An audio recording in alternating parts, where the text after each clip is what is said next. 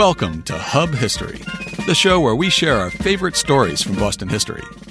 This is episode 133 A Genuine, bona fide, non electrified monorail. Hi, I'm Jake. This week, we're talking about an early proposal to solve Boston's mass transit problems. You may think taking the T is painful today, but back in the days of horse drawn streetcars, public transportation was slow, inefficient, and frequently snarled in downtown traffic. In the 1880s, proposals for elevated railways competed with subway proposals for attention and public funding. Then an ambitious inventor stormed onto the scene with a groundbreaking proposal for a monorail. He even went as far as building a full-scale mile-long test track in East Cambridge, showing that the monorail worked. If it hadn't been for bad luck and bad politics, we might all be taking monorails instead of today's red and orange lines. But before we talk about the Meigs monorail, it's time for this week's Boston Book Club selection and our upcoming historical event. My pick for the Boston Book Club this week is another podcast. Greater Boston is high on the short list of my favorite podcasts, and it's the only fiction podcast I currently listen to, what they'd call an audio drama. If you're listening to our show, you probably love not only history, but also Boston, which makes you the perfect prospect for Greater Boston.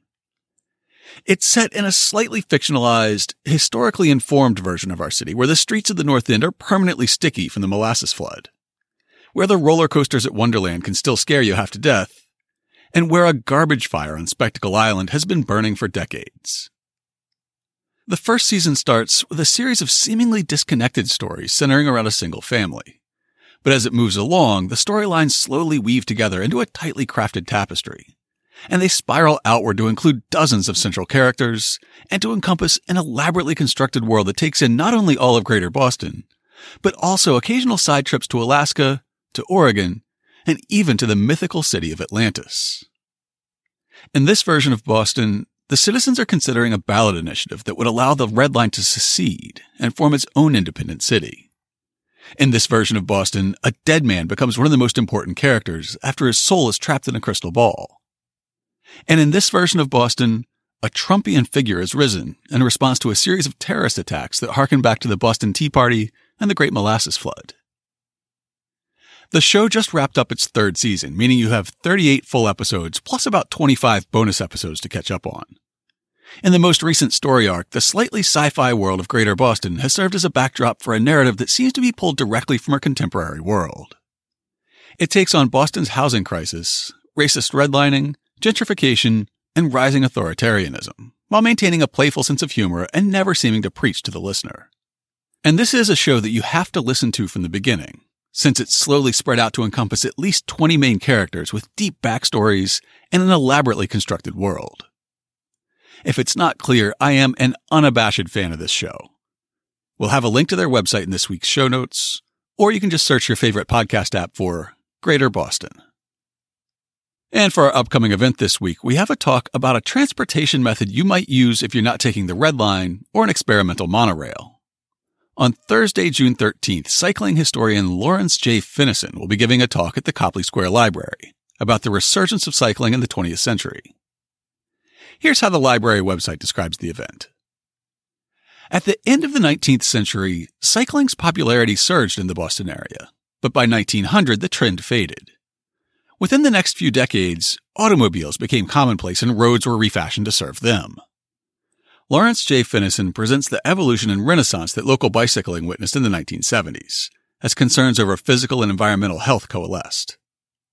Whether cyclists hit the roads on their way to work or to work out, went off road in the mountains, or to race via cyclocross and BMX, or took part in charity rides, biking was back in a major way. Finison traces the city's cycling history, chronicling the activities of environmental and social justice activists, stories of women breaking into male dominated professions by becoming bike messengers and mechanics, and challenges faced by African American cyclists. Making use of newspaper archives, newly discovered records of local biking organizations, and interviews with Boston area bicyclists and bike builders, Boston's 20th century bicycling renaissance brings these voices and battles back to life. The talk begins at 6 p.m. in the Commonwealth Salon. Registration is required but free. We'll have a link to the information you need in this week's show notes. Now, before we start talking monorail, we want to take a moment to thank all of our Patreon supporters. We love researching and recording a weekly podcast, and we hope you enjoy listening to it. Along with the time we put into the show, we put money into web hosting and security, our podcast feed host, and the online tools we use to polish up our recordings. Supporting us on Patreon for as little as $2 a month is the best way to help us offset those costs. Plus, there are special rewards at the $2, $5, and $10 monthly levels, or as we call them, the Amelia Earhart, Lewis Hayden, and Abigail Adams levels. Just go to patreon.com slash hubhistory or visit hubhistory.com and click on the support us link. And now it's time for this week's main topic. Boston in the late 19th century was absolutely booming. The population had been swelled by immigration, and the bounds of the city were being expanded by both landfill and annexation. Railroads had opened up commerce with outlying areas, and our water and sewage infrastructure had finally been upgraded to support this growing population. However, the city's rapid growth and economic success moved faster than the city's street grid could be modernized. While many residents of Boston still lived within walking distance of their jobs, the new railways offered commuted rates for day passengers without baggage allowing workers to begin commuting from the suburbs. Private carriages, hackney cabs, and heavy wagons were pulled by horses. By 1888, the West End Street Railway was operating thousands of streetcars, some drawn by horses, and others propelled by electric motors powered by overhead wires. While streetcars enabled people to get around, they did little to alleviate congestion, as they ran on the already crowded streets. The section of Tremont Street between Scollay Square and Boylston Street was pure havoc. It carried shoppers to and from the main shopping districts, as well as office workers and government officials headed to Beacon Hill. By the 1880s, streetcars would pack Tremont Street end to end at rush hour, and people said that one could walk from Tremont Temple to the Masonic Temple on their roofs without ever setting foot on the ground. The city was desperate to find ways to get some of this traffic off the streets and was considering two competing proposals. One of these proposals was a subway. The idea of running an underground railroad wasn't entirely new. London had some steam trains running underground since 1863, and it was in the process of constructing an electrified subway that would open in 1890. Subways had the benefit of moving traffic off the city streets while not adding a visible blemish to the cityscape. Out of sight, out of mind. Not everyone was thrilled about moving transit underground. Opponents even formed an anti-subway league that gathered signatures on petitions against the subway and planted editorials in the Boston Post with titles like Hideous Germs Lurk in the Underground Air. They claimed that there was a new strain of subway microbes that was poised to strike subway commuters. At the time, the underground world was viewed with a great deal of suspicion. That's where rats and snakes came from, and where sewage and dead bodies went too. It was the realm of the devil, of unknown germs and evil spirits. As Charles Bond put it, the underground was seen as the realm of Lucifer himself, inhabited by lost souls, moldering corpses, strange forms of animal life, and noxious vapors. The other contending proposal was to build elevated railroad tracks over city streets. This system would not have to contend with Lucifer or lost souls, and it had some more concrete benefits as well. Like a subway, an elevated railway would take rapid transit off the street, freeing space for other modes of transportation. And, unlike a subway, elevated tracks relied on tried and true construction techniques rather than large scale excavations using newly developed technologies. Another huge benefit to an elevated railway was the ability to use existing railroad passenger cars and steam engines. Steam power was incredibly difficult to adapt for use in a subway because of the noxious coal smoke, and many proposed tunnels were too small or turned too tightly to accommodate existing passenger cars. Even the Boston subway, when it was first built a few years later, would be built for small electric streetcars, not steam locomotives. For many observers, the downside to an elevated railway was its intrusion into city life. The model that was being entertained for Boston was known as the New York system, because the earliest elevated railways had started operating in NYC in the early 1870s. In this system, at least two railroad tracks ran parallel to one another on each line, and they ran on a solid decking built over the street.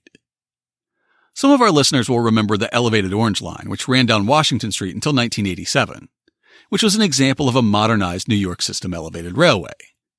It was supported by iron towers on either side of the street that held up huge girders running across the street, which in turn supported the decking that the tracks ran on. The New York system was practical, but it was ugly, and it blocked out the sun, making the streets below dark and unwelcoming. One man believed he had a solution that would allow him to build an elevated railroad that avoided the downsides of the New York system. Joe Meigs, now in his 40s, had been an inventor since his teens. He was originally from Nashville, as his 1907 obituary describes. Joseph Vincent Meigs was born in Nashville, Tennessee in 1840, the son of Return Jonathan Meigs, a distinguished lawyer of whom President Lincoln was especially fond and who was nominated by him for the bench of the U.S. Supreme Court. The mother of Joe Meigs was Sally Keyes Love, a Tennessee belle, a cultured woman who lived to perform noble deeds. She was heiress to several slaves, which in the course of events fell to her legal share, but which she refused to take, saying that she did not own them or anyone else, and so she set them free of their own accord. This was long before the war. Joe tinkered as a child, finding ways to improve the family's cook stove and creating his own printing press. At the age of 14, he was issued his first patent for an improvement to railroad couplings, but it was the Civil War that indirectly led him to pursue inventing full time. An 1882 Boston Globe profile summarizes his wartime experience.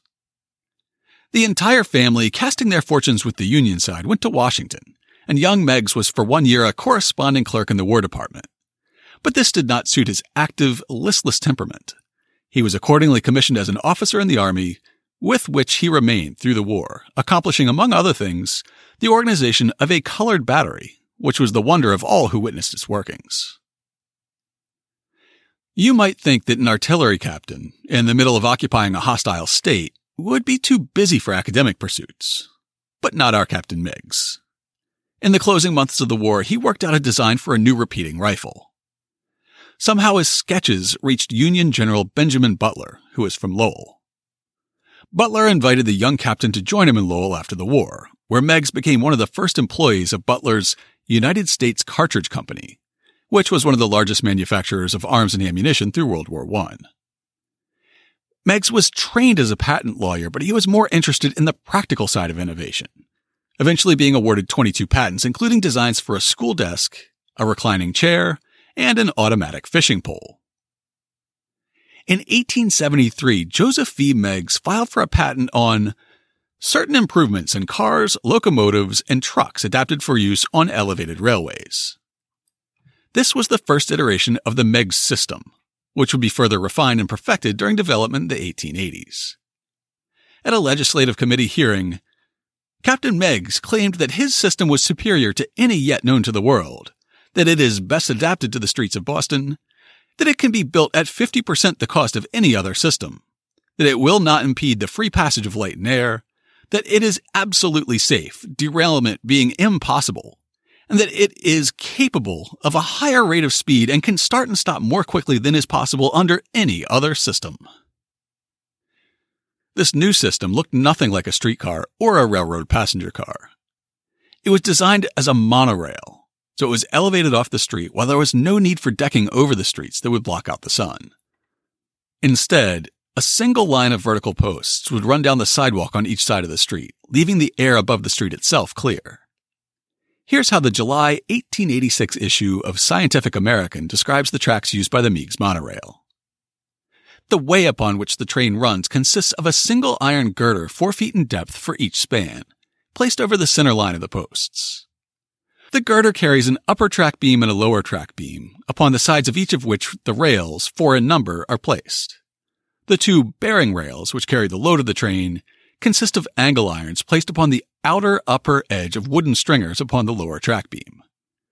Two vertically placed rails for balancing or friction wheels are carried by the upper track beam.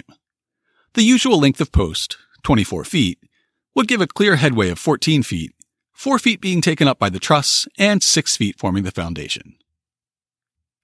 So the track consisted of a row of posts with a single girder 14 feet overhead that carried two pairs of rails. A report written by an independent civil engineer in 1886 helps describe how the system worked, but we will include plenty of pictures in the show notes this week. The wheels that bear the weight, instead of being placed in the ordinary upright position, are fixed at an angle of about 45 degrees from the vertical plane. The bearing face of the wheels being grooved to fit down upon the angle iron supporting rail in the upper corners of the lower boom of the track girder, so as to bear both downward and inward on the rail. The locomotive has some minor novelties of construction besides the truck arrangement above alluded to, not necessary here to describe. But its main features are the horizontal driving wheels which pull the train by side pressure on the rails of the upper boom of the girder, and the hydraulic attachment by which the pressure or adhesion of these driving wheels upon the rails is created, maintained, and regulated at will by the engine driver. If you can, picture the single girder running down the top of a single line of posts. Now picture a train that straddles the girder with wheels on either side. A set of wheels that is angled inward toward the girder carries the train's weight, while above those horizontal wheels grip the top of the rails and provide power. Again, we'll have pictures in the show notes because this train is like nothing else you've ever seen. Besides the functional differences from a normal locomotive set, it was also cosmetically different. That Scientific American article describes how a cylindrical steam locomotive pulled a train of cylindrical passenger cars. The framing of the body is of light iron ribs bent in a circle, filled in by panels covered with rich upholstering, which covers all the interior. The exterior is sheathed with paper and copper. The cylindrical portion is 10 feet 8.5 inches in diameter. While adding to the strength, this form is expected to diminish the wind resistance fully one third. The interior of the car is light, roomy, and pleasing to the eye. The seats are upholstered like the rest of the car, and comfort and luxury have been carefully studied in every detail. At each window is a specially designed device for securing ventilation without the annoyance caused by dust. Meigs believed he had a solution to Boston's rapid transit woes, but he had to convince not only the city, but the state legislature. He went on a protracted publicity campaign, publishing a book on his system, writing letters to editors, and taking miniature models of his monorail to presentations in front of any group that would have him. A blurb in a February 1882 issue of the Harvard Crimson reads like one of our upcoming historical events. The elevated railway system as invented by Captain Joe V. Meigs will be explained to the public by working models, stereopticon views, etc., at Lyceum Hall Monday evening, February 20th at 7.30 o'clock. The public are earnestly invited to attend, as it will be one of the most interesting addresses ever given in Cambridge. Ladies and gentlemen are both invited to attend. Admission free.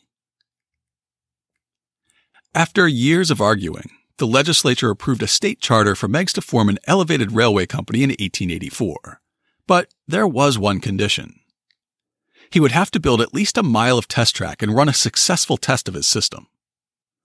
The July 1886 issue of Scientific American explains The Cambridge test track was made necessary by a section in the Act of the Massachusetts Legislature authorizing the incorporation of the Meigs Elevated Railway Company, which states that no location for tracks shall be petitioned for in the city of Boston until at least one mile of the road has been built and operated, nor until the safety and strength of the structure and the rolling stock and motive power shall have been examined and approved by the Board of Railroad Commissioners or by a competent engineer to be appointed by them. Over the coming year, Meigs filed for a new patent. This one covered his entire system, from the method of erecting posts, to the rails, switches, and wheels, to the cylindrical cars themselves. By early 1886, the East Cambridge test track was operational, and Meigs brought in a competent engineer, George Stark, to prepare a report for the Board of Railroad Commissioners. The structure has been erected wholly on made land, upon what was once the bed of Miller's River, and the mud underneath this made land is soft and deep. A rod of round iron, five eighths of an inch in diameter, was easily forced down near the structure by one man in my presence, its entire length, 12 feet, without striking hard bottom. The difficulty of building a secure single post structure on this foundation has, of course, been much greater than it would have been on ordinary solid land. Now, as a sidebar, I know Meigs was building an engineering prototype, but I wonder if he was also trying to create just a bit of a thrill ride. In this next paragraph in the engineer's report, tell me the test track doesn't sound like a roller coaster. In addition to this natural difficulty, Captain Meigs has purposely introduced artificial obstacles in his track for the purpose of showing that he can run his trains around curves of less radius and on grades of greater elevation than are now practicable on ordinary steam motor railways, and can safely pass horizontal or vertical angles in the track of very considerable deflection. One of his curves makes an entire semicircle with a 50 foot radius on a grade of 120 feet to the mile, and another turns nearly a quarter circle with a radius of 50 feet on a grade of 345 feet to the mile. The motive power and rolling stock submitted to my examination consists of a locomotive weighing about 30 tons, a tender weighing about 14 tons, and a passenger car weighing about 17 tons, making up a train of about 61 tons aggregate weight when empty. Accepting the distinctive running gear, or trucks, of this railway system, the general features of the motive power and rolling stock correspond to, or are supposed improvements upon, the locomotives and cars of ordinary steam railways. A cylindrical shape has been adopted for all the equipment, for which shape peculiar advantages are claimed as to the safety, convenience, and economy, and particularly as to offering less resistant surface to the wind. On April 29, 1893, the Cambridge Chronicle carried a brief piece detailing what's believed to be the last test run of the Meigs monorail. The engine and cars of the Meigs Elevated Railway, which have been in a dilapidated condition since the close of the establishment some two years ago, made a trial trip last week. How had such a promising system fallen so far, so fast? Things started to fall apart after a fire, which many believed to be an act of arson, destroyed a building and badly damaged the prototype passenger cars on the Cambridge test track. On February 4, 1887, Joe Meigs wrote, At 4 a.m., the night watchman reported that he saw flames issuing from the end of the car and that the whole end of the building was in flames. A casual inspection of the building, which I have had photographed, proves that his statement is correct, and it is corroborated by the neighbors, and I am thus pained to be obliged to state that I believe the fire to be of an incendiary character, as do others who have seen it. The fire put Meigs in a difficult position of deciding whether to repair the damaged equipment. Without a working prototype, it was hard to advocate for more funding. But with limited capital, it might not make sense to repair a costly prototype. Both of these problems point out the disadvantages of the Meigs system. Though its champion believed he had worked out a superior system, the sheer unfamiliarity of the unique tracks and cars meant that skeptics had to see it to believe it. And unlike its two primary competitors, the Meigs system would require expensive proprietary equipment. The proposed Boston subway system would use existing electrified streetcars, while elevated railways following the New York system could use existing locomotives and passenger cars. The Meigs system would have to be purpose built, from the posts holding up the girders to the tracks, to the wheels, to the seats in the passenger cars. Every piece would have to be custom manufactured, and that promised to be extraordinarily expensive. A request Meigs submitted to the legislature in 1888 asking for an amendment to his company charter highlights just how much trouble he was having raising operating capital. We have received the highest approval of your examining engineer after many months of patient and exhaustive tests, such as no other railway on earth could have stood. And after all of this, we find that we cannot go ahead and raise money like other railways. The burdensome charter we have received precludes it. We have made faithful trial to do so, in face of all this, capitalists declare that they cannot proceed to build the road under the charter. And the persons forming the Meigs Elevated Railway Company, being unable to proceed otherwise, were obliged to form a construction company under the general laws so as to raise money enough to carry out the requirements of your honorable body, to build a test track, rolling stock, and motive power to be submitted to your engineer. We have done all this and can proceed no further the Meigs company was eventually able to get their charter amended, but they were never able to convince investors that their system was superior to the competition. With their amended charter in hand, Meigs erected a much more modest demonstration track in Boston in 1894. On July 18th, the Globe reported, People entering the city this morning from the north and going through Adams Square thought that the long looked for rapid transit was an actual thing of the present. A substantial post of iron with a section of horizontal girder stood in front of Sam Adams, and he regarded it with a pained expression, as if he could not understand the progression of the present age. Last night's late homegoers remembered as they went by this mushroom growth that it was not there when they passed through the square last night. There it stood like a sentinel, And it was finished, too. It had a neat little brick base with a granite curbing. Instead of a mile long track with a working monorail, all the company could afford this time around was a single section of track, erected just about where Boston City Hall is now.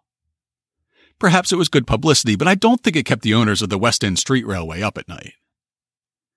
In the end, however, Mother Nature was the straw that broke the camel's back. In March of 1888, a terrible storm swept through Boston. Known as the Snow Hurricane, it dumped up to 60 inches of snow on the region, killing over 400 people. Cities were paralyzed for weeks as carts, streetcars, and even railroads were immobilized while the snow was being cleared. In 1882, Meigs had expressed his utter contempt for the idea of a subway. All tunnels are ill adapted for the purpose of rapid transit.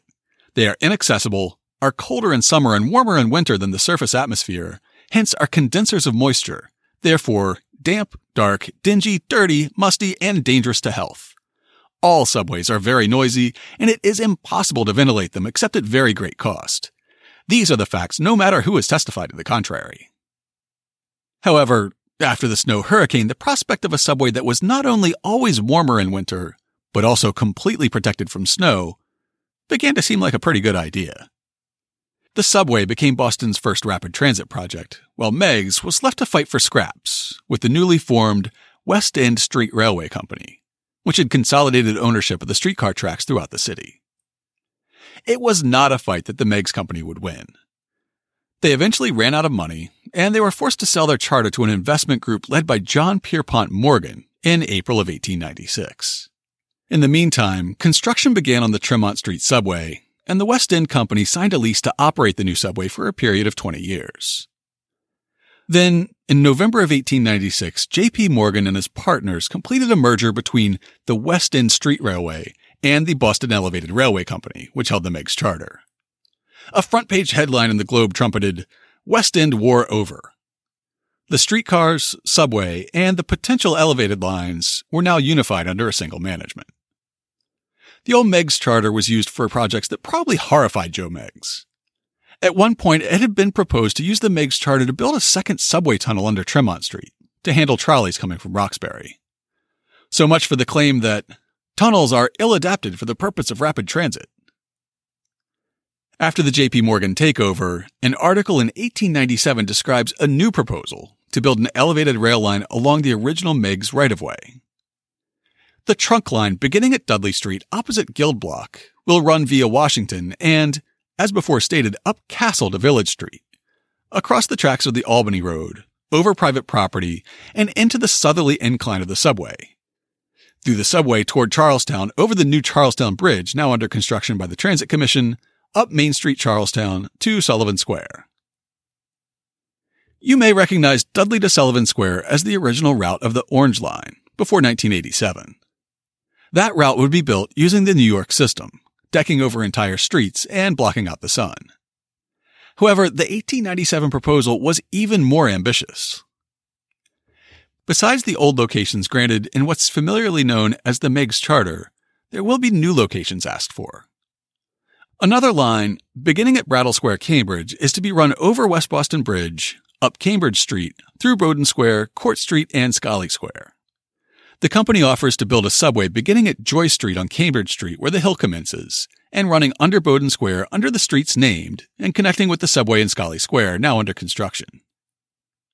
That route might be familiar as the core of the Red Line, before it was eventually extended on both the north and south ends. So before Joe Meigs passed away in 1907, he saw his state charter get used to build a subway, which he always hated, and a New York system elevated train, which he thought his own design superior to. In the meantime, he saw the elegant tracks and groundbreaking cylindrical trains of his Cambridge demonstration track dismantled and sold as scrap. Today, the site's occupied by a commuter rail maintenance yard and a Fairfield Inn on O'Brien Highway. For years, the only commemoration of the site of the Meigs monorail was a small plaque on a house front on a nearby side street. And now I think even the plaque is gone. To learn more about the Meigs monorail, check out this week's show notes at hubhistory.com slash 133. We'll have links to a book written by Meigs, George Stark's report for the Railroad Commissioners, the 1885 patent on Meigs rail system, and the report in the July 1886 issue of Scientific American. And because the design's so hard to describe, we'll be sure to include plenty of diagrams and photographs of the monorail. We'll also have a link to the archive of Meigs papers at Yale and to a number of contemporary news articles. And of course, we'll have links to information about our upcoming event and the Greater Boston podcast, this week's Boston Book Club pick. If you want to leave us some feedback, you can email us at podcast at hubhistory.com. You can call and leave a voicemail at 617 383 9255, and we'd love to play it on the show. We are Hub History on Twitter, Facebook, and Instagram.